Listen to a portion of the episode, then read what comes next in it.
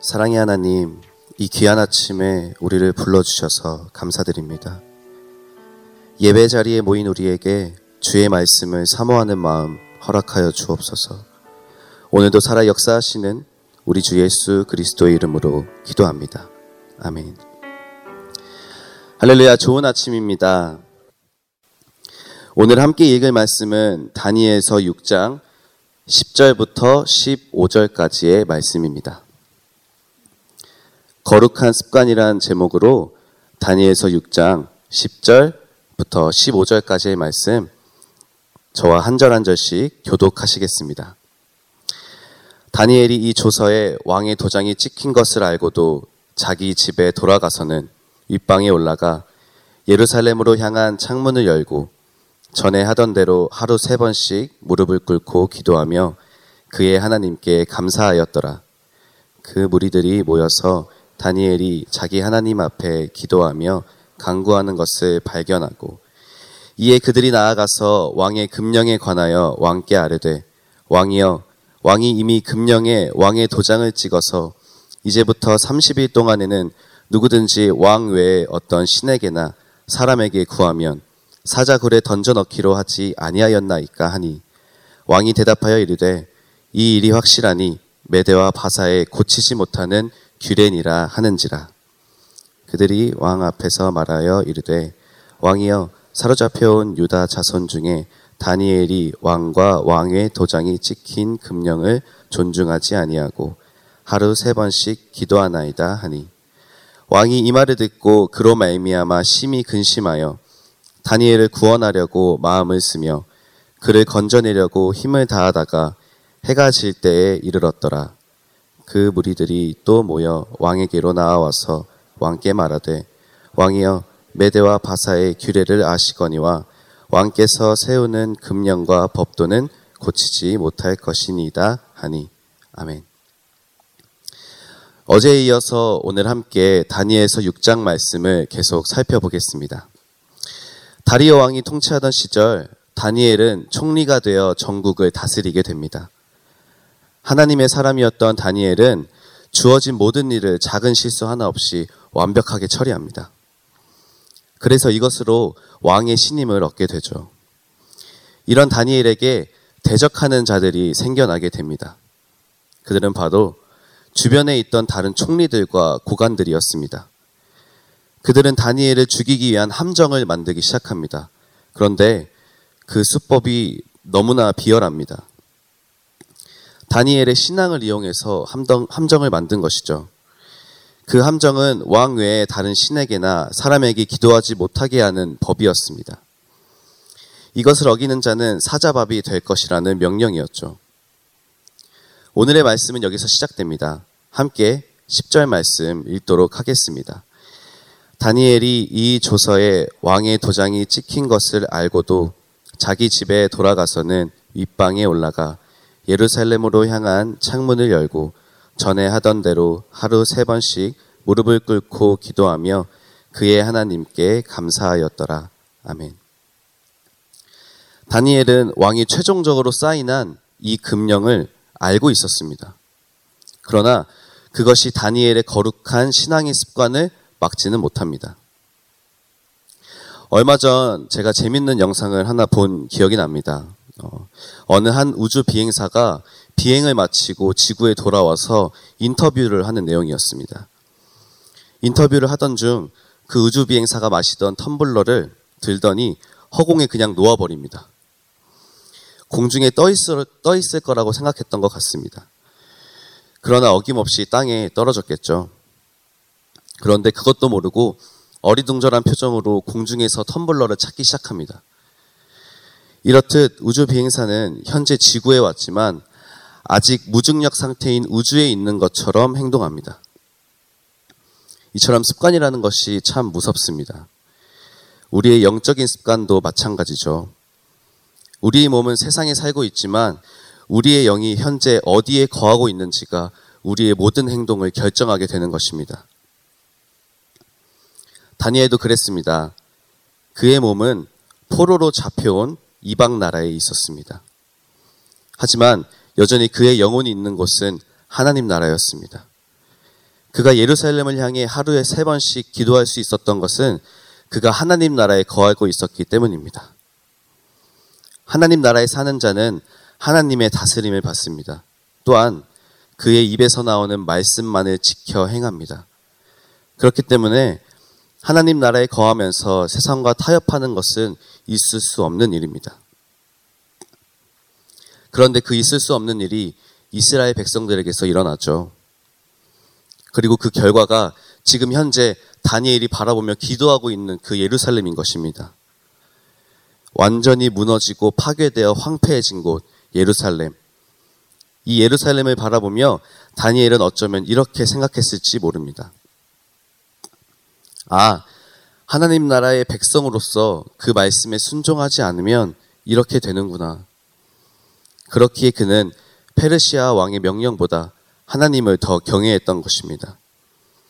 왕 외에 다른 신이나 사람에게 기도하면 죽이겠다는 명령은 다니엘을 결코 흔들지 못했습니다. 그가 귀를 기울였던 것은 세상의 명령이 아니고 오직 보좌에 앉아 계신 하나님의 입술로부터 나오는 말씀이었던 것입니다. 그렇기에 그는 세상의 것에 신경 쓸 겨를이 없었습니다. 그저 말씀대로 살아가며 기도할 뿐이었습니다. 이처럼 우리 모두 하나님 나라에 살게 되기를 소망합니다. 우리가 날마다 기도하고 말씀에 귀를 기울일 수 있는 것은 우리가 하나님 나라의 백성이기 때문입니다. 그렇기에 우리를 주의 거룩한 백성으로 부르신 하나님의 은혜를 더욱 의지해야 할 줄 믿습니다. 왜냐하면 거룩한 습관은 인간적인 노력을 넘어서는 하나님의 은혜가 절실히 필요하기 때문입니다. 우리가 일반적으로 경험하는 일상적인 습관처럼 단순히 반복하며 노력한다고 해서 이루어지는 것이 아닙니다. 우리의 삶이 전적으로 주님께 맡겨졌을 때 비로소 거룩한 습관이 우리 안에 생겨나게 되는 것입니다. 우리 모두 주님 나라에 거하며 거룩한 습관을 우리 삶에 나타내는 귀한 주님의 백성들이 되기를 소망합니다. 그런데 우리의 이 거룩한 습관을 방해하는 세력들이 있습니다. 함께 11절 말씀 읽겠습니다. 그 무리들이 모여서 다니엘이 자기 하나님 앞에 기도하며 강구하는 것을 발견하고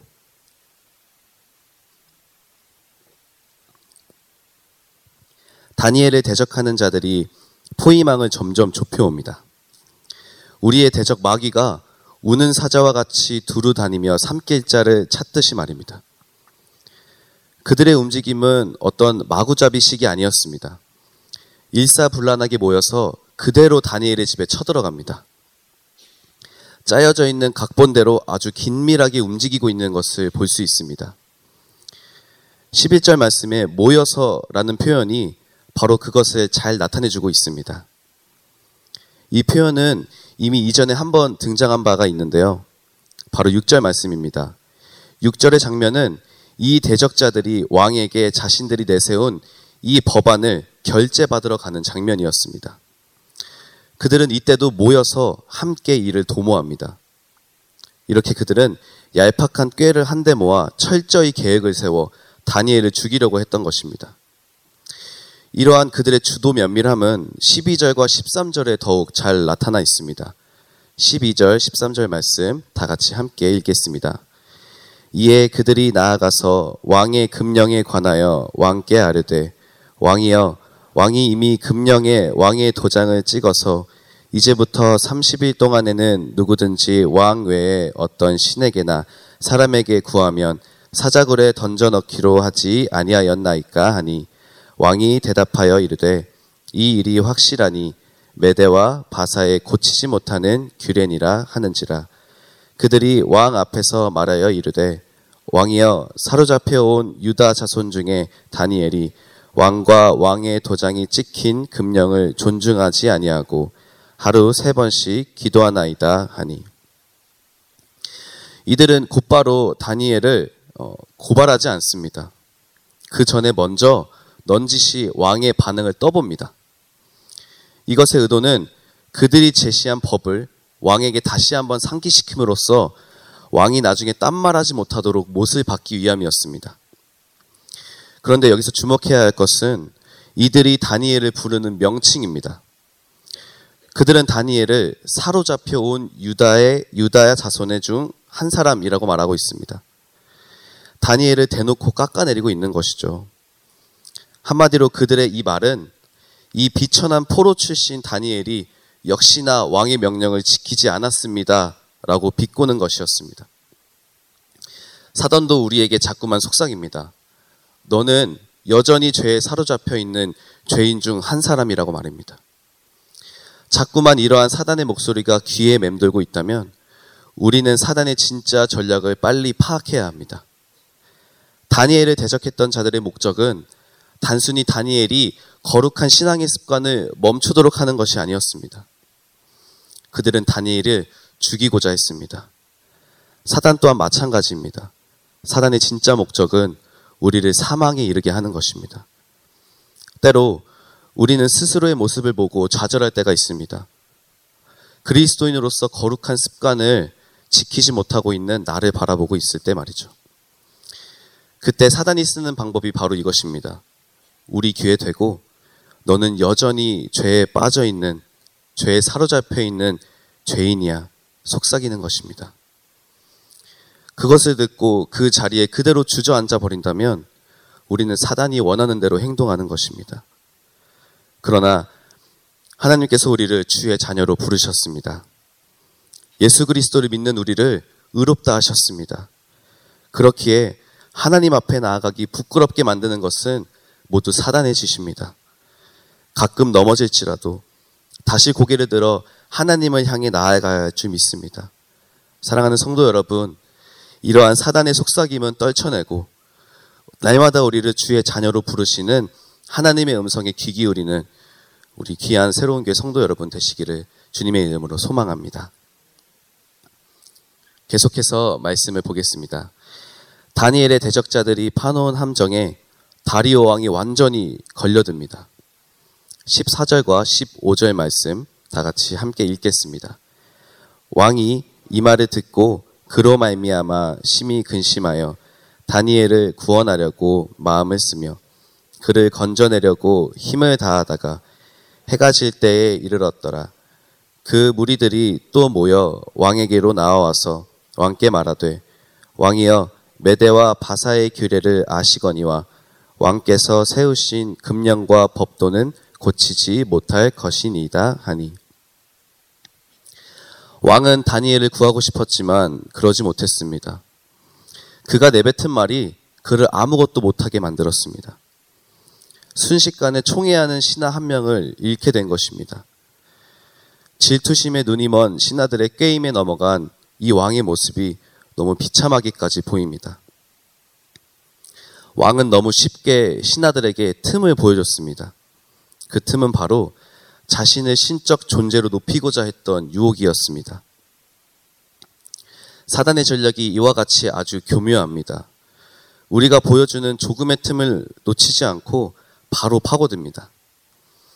그 중에서도 다리오 왕과 같이 자신 스스로가 높아지려 하는 마음, 이것이 가장 무섭습니다. 앞서 거룩한 습관을 지키기 위해서는 하나님 나라에 거해야 한다고 말씀드렸습니다. 그런데 그것을 방해하는 가장 큰, 아니 어쩌면 전부일 수 있는 것이 바로 이 교만인 것입니다. 이것은 하나님 나라의 보좌를 내가 차지하려고 하는 행동입니다. 신앙생활을 하다 보면 거룩한 습관을 잘 지키고 있는 자신의 모습을 통해 교만의 유혹이 찾아올 때가 있습니다. 이렇게 내가 높아지려 할 때 이것이 사단의 전략임을 우리는 빠르게 눈치채야 합니다. 호세아 7장 10절 말씀에 보면 교만은 하나님께 돌아오지 않고 구하지 않는 것이라 말합니다. 우리에게 거룩의 모양은 있지만 그것이 하나님의 뜻을 구하지 않고 내 뜻대로 행한 것이 된다면 우리는 사단에게 바로 틈을 보이게 되는 것입니다. 그렇기에 거룩한 신앙은 하나님보다 앞서가는 것이 아닌 발맞추어 걷는 것입니다. 여기 모인 우리 모두 날마다 기도로 주님께 구하며 하나님과 발맞추어 걷는 그런 신앙인들 되기를 소망합니다. 말씀을 맺고자 합니다. 다니엘의 거룩한 습관은 날마다 기도하는 것이었습니다. 그는 기도할 때마다 예루살렘을 향해 기도했습니다. 창문을 열고 예루살렘을 바라보며 하나님께 간구했습니다. 황폐해진 그곳은 이스라엘 백성들에게 너무나도 수치스러운 곳이었지만 동시에 장차 하나님께서 이루실 구원의 약속과 소망이 있던 곳이었습니다. 오늘날 우리에게 예수 그리스도가 그렇습니다. 예수 그리스도가 짊어지신 우리의 죄악을 바라볼 때마다 우리는 부끄러움에 고개를 들지 못할 것입니다. 그러나 고개를 들고 주님을 바라봐야 합니다. 오직 예수 그리스도께 구원의 소망이 있기 때문입니다. 그 소망 대신 예수님을 바라볼 때 우리는 오늘 하루도 거룩한 습관을 지킬 수 있는 힘을 얻게 될 것입니다. 사랑하는 성도 여러분, 날마다 이러한 주님을 바라보며 매일 거룩한 습관으로 주님 앞에 영광 올려드리는 귀하고 축복된 삶이 성도분들 앞길 가운데 넘쳐나게 되기를 주님의 이름으로 간절히 소망합니다. 기도하겠습니다. 하나님 감사합니다. 오늘 주의 말씀을 들은 우리 모두에게 하나님 나라에 거하는 은혜를 허락하여 주옵소서. 우리가 그 안에 거하며 날마다 거룩한 습관으로 주님께 영광 올려드리길 원합니다. 성령 하나님, 우리를 인도하여 주옵소서. 그렇게 행하실 주님을 기대하며 살아계신 우리 주 예수 그리스도의 이름으로 기도합니다. 아멘.